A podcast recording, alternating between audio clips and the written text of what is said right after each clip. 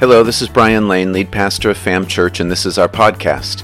We are back in our series on James this morning, and in this message we explore the connection between our faith and our deeds, works, or actions, as James once again gives a challenging word to the church. All right, so this is uh, the sixth message in our series, and if you've missed any of the messages in our series, you can find them on the FAM Church app in the podcast section, or else uh, they are on iTunes and your various uh, uh, podcast listening uh platforms such as I use Overcast, um, and uh, you can download it there if you'd like to listen to any of the previous ones. If you heard that and you don't understand what I was saying and you was wishing I was speaking English, but you want to listen to the messages, bring your phone up here after service and I'll get you hooked up so that you can listen to all of the messages, okay? So here we go. How many of you in this room are people who say, "I'll believe it when I see it"? How many utter that phrase in their life on a regular basis? Not too many of you. You guys just believe everything, huh? We only have a few people here that say, "I believe it when I see it." Like your child says to you, "Mom, Dad, I'm going to clean my room." Do you say, "Thank you, Jesus," or do you say, "I'll believe it when I see it"? In our house, it's, "I'll believe it when I see it."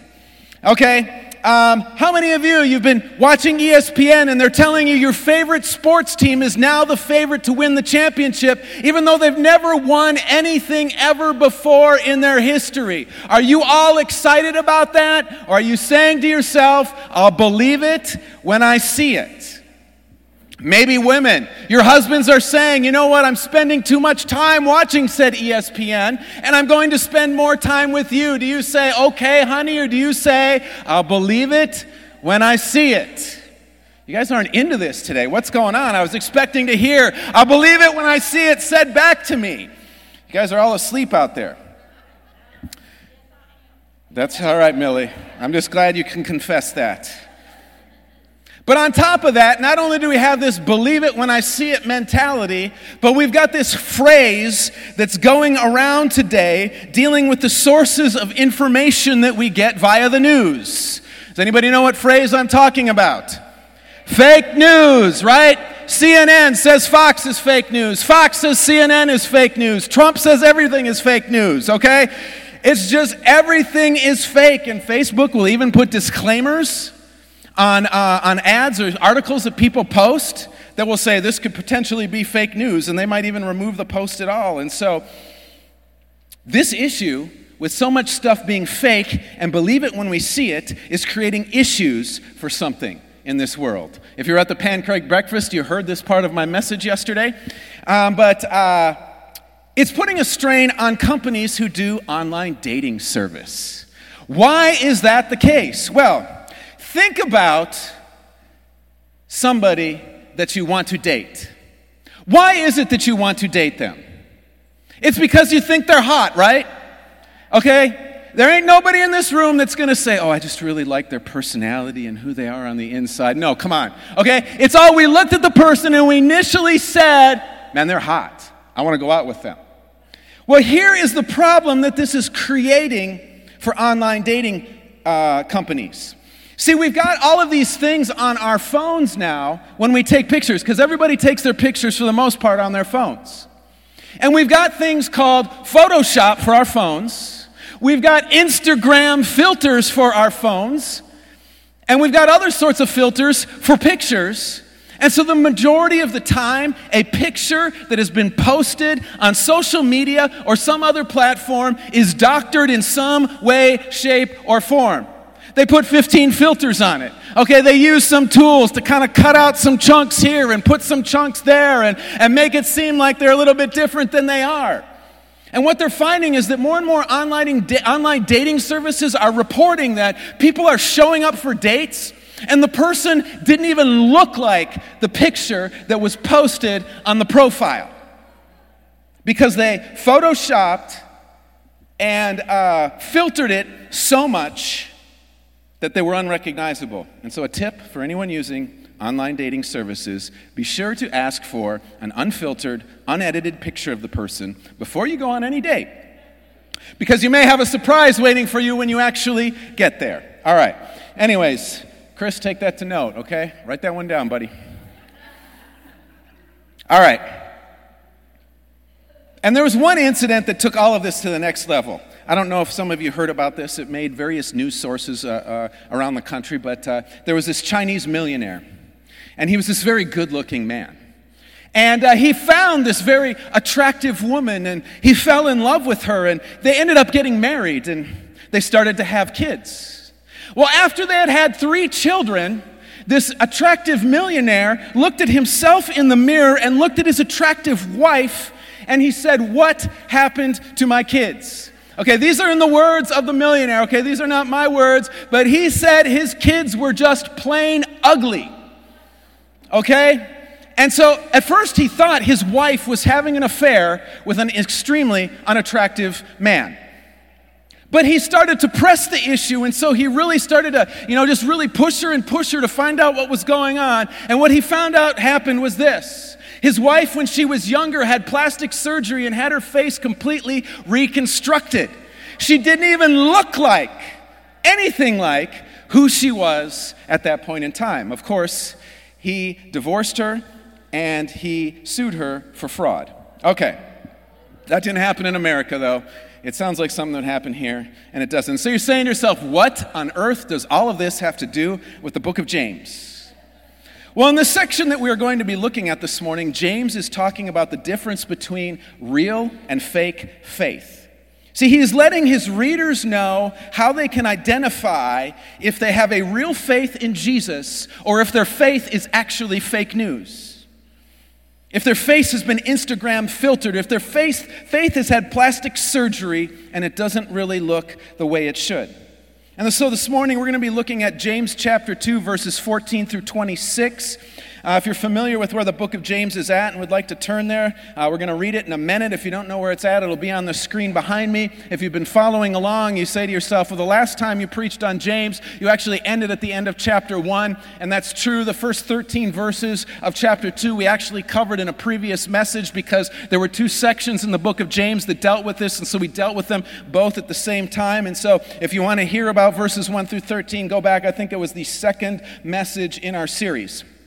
And so here's what it says now in James chapter two, starting in verse fourteen through twenty-six. It says this, "What good is it, my brothers and sisters, if someone claims to have faith but has no deeds? Can such faith save them? Suppose a brother or sister is without clothes and daily food. If one of you says to them, 'Go in peace, keep warm and well fed,' but does nothing about their physical need, what good is it? In the same way, faith by itself, if not accompanied by action, is dead. But someone will say, 'You have faith, I have deeds. Show me your faith without deeds, and I will show you my faith by my deeds. You believe that there is one God. Good. Even the demons believe that and shudder. You foolish person, do you want evidence that faith without deeds is useless? Was not our father Abraham considered righteous for what he did when he offered his son Isaac on the altar? You see that his faith and his actions were working together, and his faith was made complete by what he did. And the scripture was fulfilled that says, 'Abraham believed God, and it was credited to him as righteousness, and he was called God's friend.' You see that a person is considered righteous by what they do and not by faith alone. In the same way, was not even Rahab the prostitute considered righteous for what she did when she gave lodging to the spies and sent them off in a different direction? As the body without the spirit is dead, so faith without deeds is dead." All right, so in this text, we have two words that are important to understanding everything else that's presented here, and those two words are faith, and depending upon the translation of the Bible you have, it either says actions, works, or deeds, okay? And the reason that these two words are important here is because of what these words actually mean all throughout the New Testament.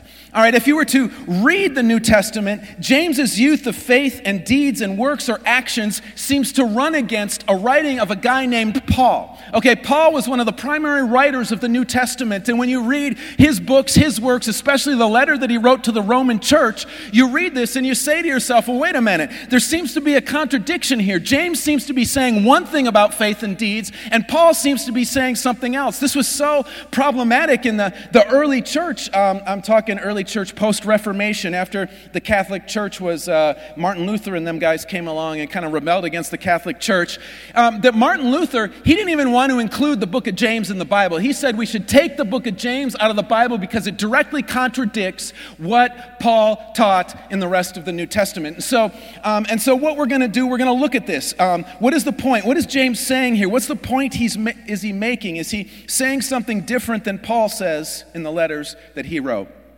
And so to understand this, let's define faith. What is faith? Of course, Hebrews eleven one has a definition for us. It tells us that it is the confidence in what we hoped for and the assurance about what we do not see.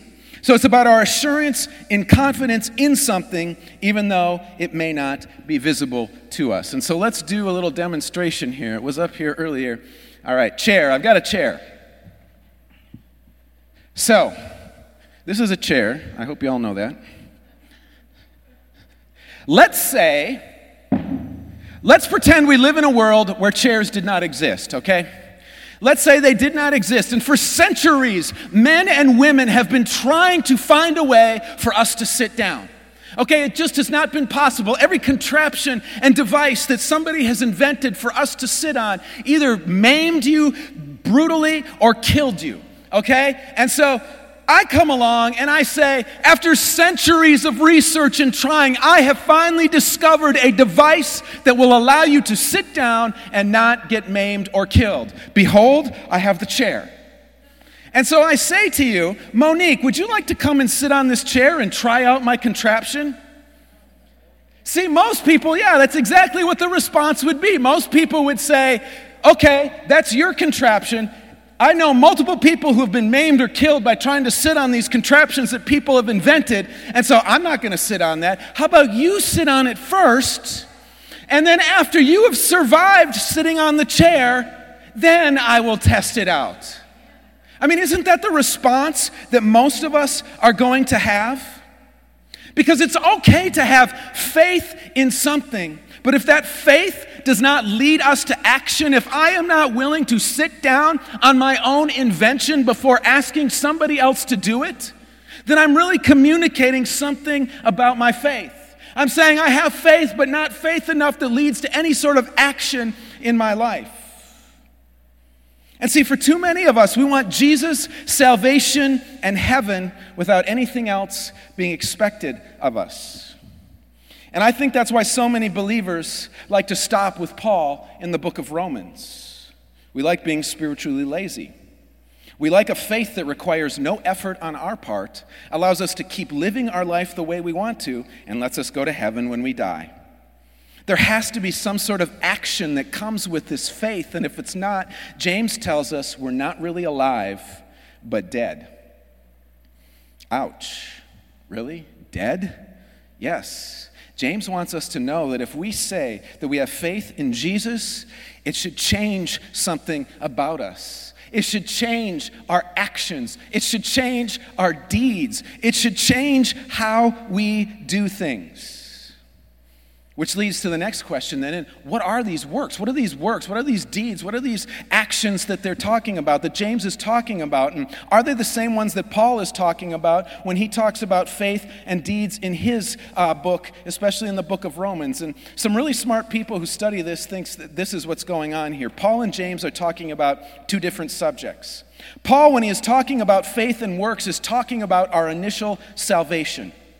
See, initially, when we become a follower of Jesus, in that moment, our faith and trust that Jesus can forgive us of our sins is the act of faith that Paul is talking about. Paul says that it's the only thing in that moment that can save us. There's nothing we can do. There's no sacrifice we can offer. There's no song we can sing. There's no action or work that we can accomplish in order to be saved by Jesus.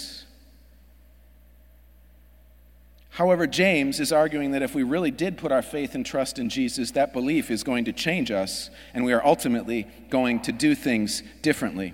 We are going to live differently, speak differently, care differently. Our whole life is going to be marked by a life that wants to live on the mission that Jesus has called us to. It's a life that will want to put into our life the works that show that we really do have faith in who Jesus claims he is. I mean, think about this. Think about your job. So you apply for a job. It's not costly to go and apply for a job. You know, to put in your resume for a job, you want to go work at McDonald's down the street, you can just walk in there and fill out your application and give it to them. Okay, they don't call you in and say, okay, so in order for you to get this job, you need to give me one hundred dollars, sell me your firstborn child, and do several other sorts of things in order to get this job, right? Generally, jobs come at a fairly cheap or free price. Now, I realize some jobs, uh, it's not a perfect illustration because some jobs require drug tests that we got to go take or background screens that we got to pay for, some of that sort of thing. But as a general rule, jobs do not cost us something. It doesn't involve any work on our part. However, once we get the job, that all changes, right? Now, all of a sudden, you are expected to work.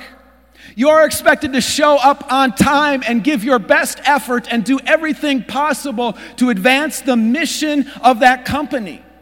And if you don't do those things, it can get you into a whole lot of trouble and even cause you to lose your job. And what James is saying here is he's saying the exact same thing about our faith in Jesus. He's saying, yes, we do not have to do anything initially to receive the free gift of salvation that Jesus offers. But once we do that, once we give our lives to Jesus, if Jesus really does something, does a work in our heart, in our life, it's going to come out in our deeds. How we work and how we want to do things and how we accomplish our life is going to completely change. And if we don't, James says that the news that we are really alive is fake news and our life has been fil- photoshopped and filtered. And when James says the word dead, he's talking about our spiritual state. He is saying that we are spiritually dead and we will not be in Jesus' presence when we die. It's kind of a punch in the face this morning, right? And I'm th- sure some of you are thinking, well, why would that be the case? I mean, I still believe in Jesus as the only one who can save me. I know I can't do anything to earn my salvation. It's all on him. And James says, well, you know what? There's another group of creatures out there that believe this exact same thing. They're called demons. At least the demons shudder. But this is really hardcore what James says here and goes in the face of what the church has been teaching the last fifty years. James is saying that if you think that all God requires is for me to have faith that he is there and saves me from my sins, congratulations, your faith is on the same level as the demons. This is something else you and Satan have in common. You believe exactly what they believe. Yep, James went there. He compared our faith to the faith of a demon. But on a deeper level, here's what he wants us to understand there. See, the demon knows this and believes this. And so what does it do? It changes that demon's behavior. See, the forces of hell are out there to try and pull us down and drag us away by any way they possibly can. And so the demons know that Jesus saves, Jesus sets free, Jesus delivers, and they are doing everything in their power to come against that and tear people down and keep them from hearing that message or living the way that Jesus wants them to. See, their, their belief in who Jesus is determines their actions, but for too many of us, we don't allow our faith to determine our actions. And so in reality, What ends up, what ends up happening is the demons have more faith in God than a person who says, all I have to do is have faith, and God and I are good.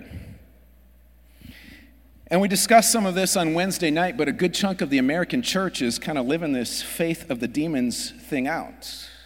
We think that because we believe there is one God and that Jesus came and died for our sins, that's all that require, it's required of us. And I hate using this word required because that's the wrong word.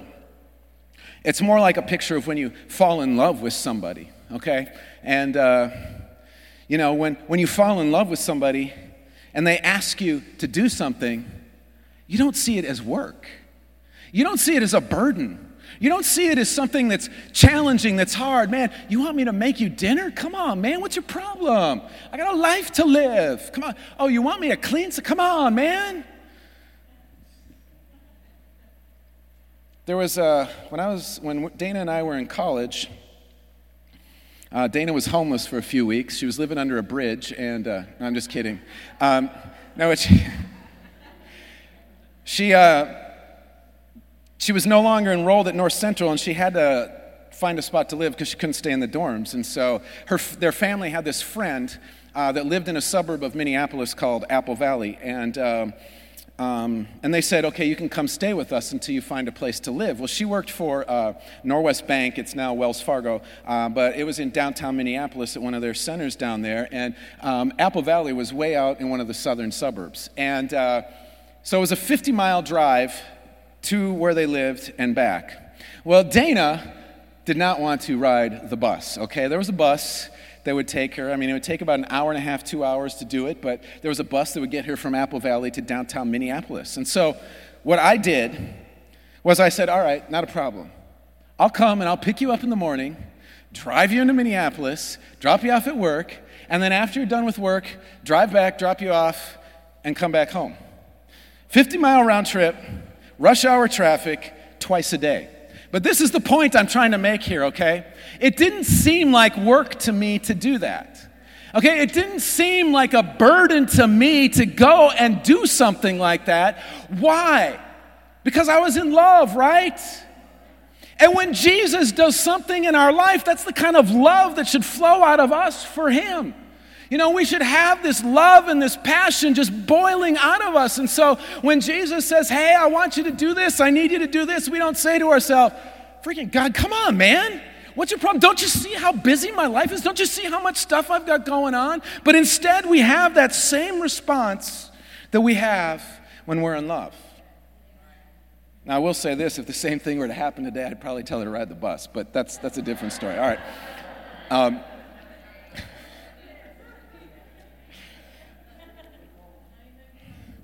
You know how it goes after being together for so long, you're just like, whatever. Anyway, maybe y'all aren't like that. I'm sorry. I am. I'm just, I'm not a nice person. All right. So this is what James is saying our faith should cause to happen in our life. Our faith should lead to deeds, actions, and works, but they are not deeds, actions, or works done because we have to do them. Instead, they are done because we just want to do them. They are things that just flow out of us because of our faith in Jesus, who he is, and what he has done for us. See, this is what our faith should do. Our faith should always lead to action flowing out of us. And if it doesn't, we maybe really never had faith to begin with because there was no change on the inside of us. And I believe that's part of the reason we are not seeing God do great works in and through the American church. It's because our faith is kind of fake news. It's plastic surgery, and it's really hiding what we really look like. We're not really looking for the full life that Jesus has. We just want to make sure that we make it to heaven when we die. And that kind of faith is not going to get anyone there. The only faith that will is the faith that has works, that has deeds, that has actions behind it, and says, you know what? God really did a work in my life. So what are these actions? What are these things? These deeds, these works that tell the world what Jesus has done in us. I mean, he mentions a couple of things in the text. He mentions somebody coming along who doesn't have food or clothing, and you say to them, be blessed, be well fed, be warm, be clothed, and you send them off. Kind of sounds like somebody comes to you and they're starting. Now, we have to kind of put a framework around this. In James, in this text, when he's talking, especially in regards to giving stuff to people like f- um, food and clothes, um, he's really working within the context of the church is what he's talking about. He's just not talking handing out clothes to everyone, handing out food to everyone. Now, that's perfectly fine, but I just I just want to state that. And, and so if somebody you know, basically what James is saying, comes along, somebody who's a brother or sister comes along and they said, hey, I'm struggling with food. I'm struggling with clothing. I'm struggling to have a place to stay. I don't have the finances. And you say to them, let me pray for you. You pray for them, and then you say, be well fed and keep warm, see you later, and you do nothing? That's a sign that your faith may have some issues on the inside of it. Because if there's somebody that's a brother, that's a sister in Christ that we know, that we have relationship with, and they come along and they say that sort of thing to us, they say, hey, look, I'm struggling. I don't have food. I don't have clothing. I don't have shelter. It's our responsibility, if we have the means to do something about it, that we are going to do something about it. That's one of the signs that Jesus gives, or that James gives in the text, that Jesus has done something on the inside of us. And, and if we're to fill in the other blanks, because there's so many other things and areas that can be filled in there, I think if we were just to go to Luke uh, ten twenty-seven, where Jesus is talking to a guy who wants to know what he must do to inherit eternal life, and the man says, Jesus says, "What does the law say?" And he says, "You must love the Lord your God with all your heart, your mind, your soul, and your strength, and love others as yourself." And I believe that if we take that principle and we live that in our life, it's going to lead to works in our life that show the faith that we have. Because think about it. You know, love others as much as you love yourself. How much do we love ourselves? We love ourselves a lot, right? So when somebody else comes along, are we loving others the way that we love ourselves most of the time? Probably not, are we? We have got to look at others, and we've got to love them as much as we love ourselves.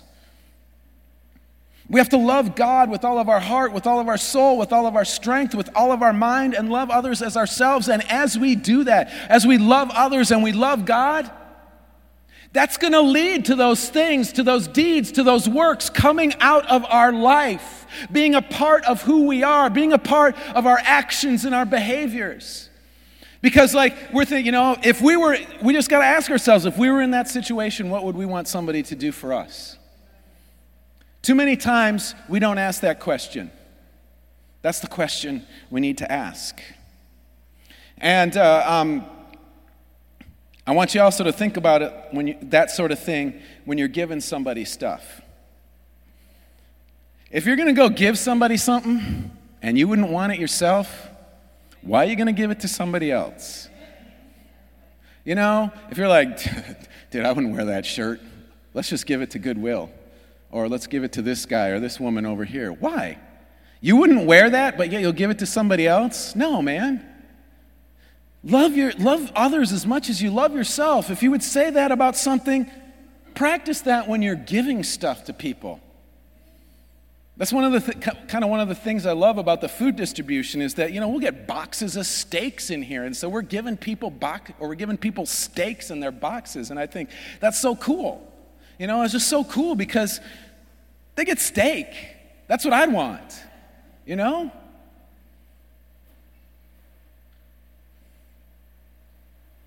All right, and so in closing this whole section of this letter uh, out, um, James includes two people as examples of what he is talking about. He talks about Abraham and Rahab. Two different people. Abraham. Abraham was the patriarch of the Jews. He is the man who who who started it all. His his information in his life is covered in the book of Genesis in thirteen chapters uh, towards the beginning. And so, huge, super important dude, all right? Everybody who is a Jew knew who this person was. Everyone who had contact with the Jews knew who Abraham was. He was an incredibly important person. And what did he do with his life? It says, it tells a story in there about him offering his son Isaac as a sacrifice. And but there was just more than that to his life. As you read Abraham's whole story, you see that from the beginning, he's marked with listening to what God is saying and then following it regardless of the cost, regardless of whatever is going to go on. It starts out with him living in Ur of the Chaldeans, and God speaks to him and says, Abraham, I need you to move halfway around the world to a different place, and I'm going to give your ancestors a land flowing with milk and honey. And so Abraham gets up, walks away from his family and his friends, and journeys off to this city, and that just starts his life of honoring God and listening to God in what he says, and in allowing the deeds, and allowing to wor- the works, and allowing the actions of his life to speak into or to speak to others about what God has done on the inside of him. But they also mention, he also mentions this woman Rahab. Rahab's story is not so familiar. Rahab is found in the book of Joshua, and Rahab was a prostitute. What happened with Rahab is the Jews were coming up, and they were invading the land, and they were scouting the city of Jericho. The spies went into the city, and and uh, and the, the people of Jericho had heard that... Uh, that the Jews were there scouting the land out. And so this prostitute knew that God had given them the city, and so she hid them in her house and then let them down out the walls of the city. Not a very important person in the history of the Jewish nation, really. Not a very important person in an overall sense in the world either. She was a prostitute. But here's what I think Abraham's point was in mentioning both of these stories. It doesn't matter who you are. It doesn't matter if you're Abraham, the patriarch of the faith, or a prostitute. You can show the works of faith in and through your life. If God has done something through you, if God has ministered into you, if God has come in and really changed you on the inside, then it should be reflected on the outside, regardless of your background, regardless of your story, regardless of where you have come from. It should be seen on the outside. It should be reflected in your life. So in closing, that's the question we need to ask ourselves. What does our faith look like? If someone was looking in from the outside, if Abraham came forward in time and was dropped down here into two thousand nineteen, and Abraham started to look at your life, would he say, man, that's genuine, real faith? Or would he call it fake news, photoshopped, filtered, and plastic surgery?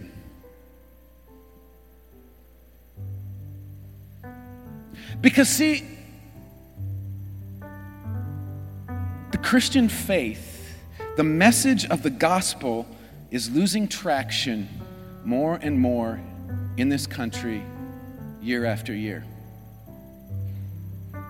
And I think one of the few things that can be done to turn this around and get it headed in the right direction is if the men and women of faith have the works, have the deeds, have the actions that show the work that God has done on the inside of them going on in their life on a regular basis. And so we have to be willing to stop and reflect on our faith and say, is my faith, is what I say Jesus did on the inside of me actually leading to works in my life? Am I somebody who loves God with all my heart, with all my mind, with all my soul, and all my strength, and I love others as much as I love myself?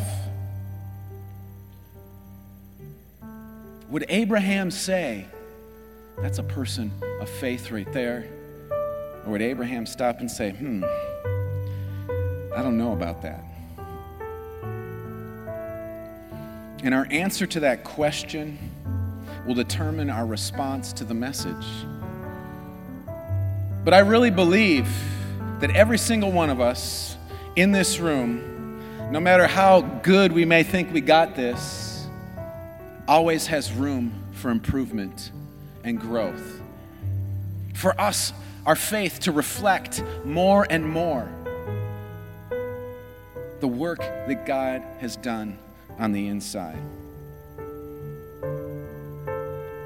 And so let's pray in closing this morning, and we're going to pray that God would move and work in each of our lives so that each and every single day, as we make this journey forward, that people are going to see more and more the works of faith in our life. Thank you for joining us on the FAM Church podcast.